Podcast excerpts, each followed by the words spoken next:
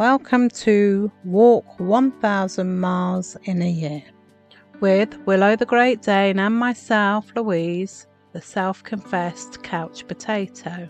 Here on our daily podcast, you will hear a Great Dane's account of each day's walk as well as my own as we step away the miles. Can we walk 1000 miles in a year? Day 124. This is a super long one. Get snacks. Get comfortable. My walking stats aren't looking fantastic. The mile marker is catching up with me, and I fear I'm slacking in the pack. I'm hoping that the walking gets better when we go out this weekend. Good to know that they can't go backwards, so they can only go on and upwards. We've decided to head north. Not so many lock flights, less walking, more river travel, bigger mechanical locks. It's going to be interesting because I have got extra junk in my trunk this year. Thus far, I have walked 378 miles this year, as well as the three days of last year. I know others are doing so well, and I'm so very proud of them. They've walked it and they've earned every single mile. My race, my pace. I do so want my medal, and Willow definitely deserves hers. I do at times feel so sorry for her, making her do it with me. The looks I get when she realizes we're off on another longer trot. I think the backpack is a telltale sign that it's going to be one of those walks. She is getting older, but don't tell her I told you. Each week I write down a walking bingo challenge. Again, just making up the numbers here, people.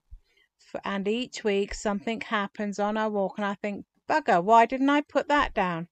In the case of last week, it was chicken feet, and this week it happens to be the turn of the egg. My short sightedness will become legendary as I fail each week to have a lack of foresight and never ever manage a full house. You'd better watch your space when I do. Have you ever seen a duck doing it? It's not a romantic liaison of a bit of cuddling and a kissing behind a bush. He damn near drowns her, and the men wonder why ladies are so uptight.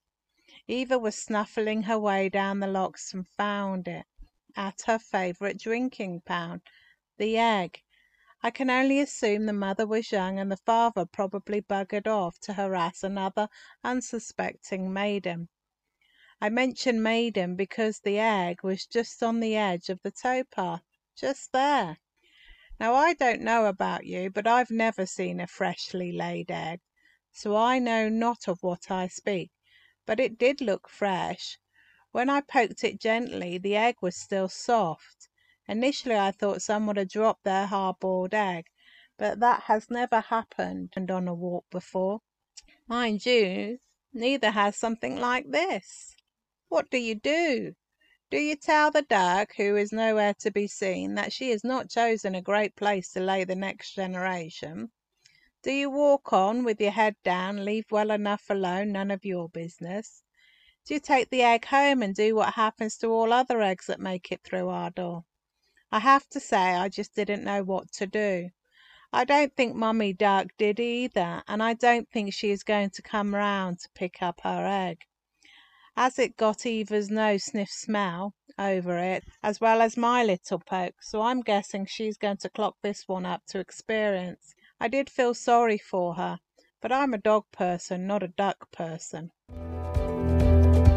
Here comes Willow. Willow, Tell the listeners what you thought of the walking. Mum, Mum. You know, like we said. Day 124. I went out first with Mum. We went down and back up the locks and we walked back over the wasteland. And I had my fill of sweet, sweet currants. It's like a candy land up there. Mum is totally enthusiastic with each and every morsel.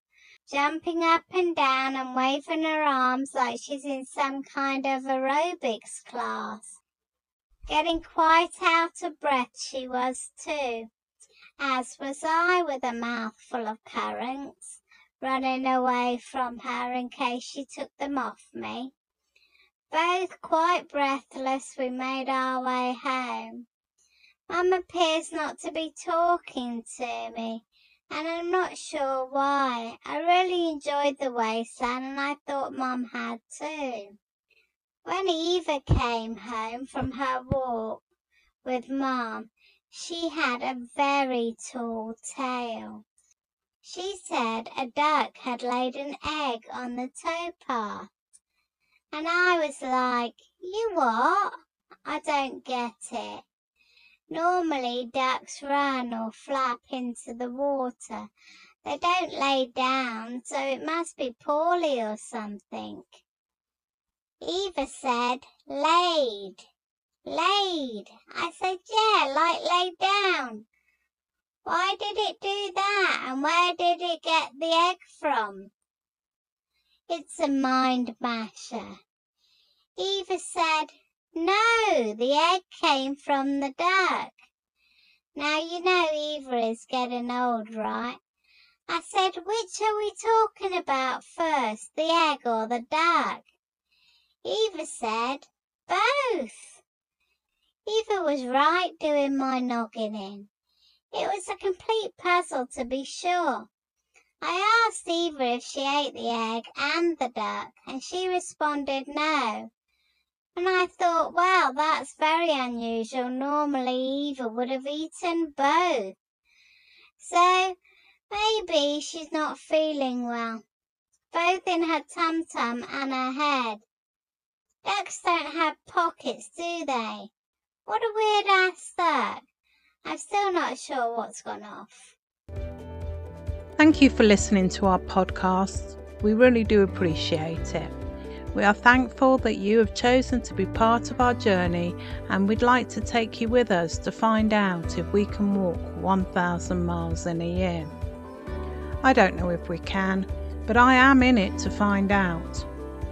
I do know Willow's age is against her. She's eight years old, and by any dog breed standards, that's a senior citizen. Great Danes are short lived and as such they love fiercely. Do stay tuned and thank you again for listening to us. We hope to make this a daily podcast, so we are looking forward to seeing you again tomorrow. If you have enjoyed this episode, then please share it with others to whom you think will also enjoy them. And don't forget to follow us here, and you can also follow us on all the social media platforms hashtag Willow Walks 1000 miles. Once again, thank you for listening, and we'll see you tomorrow. Take care. Bye.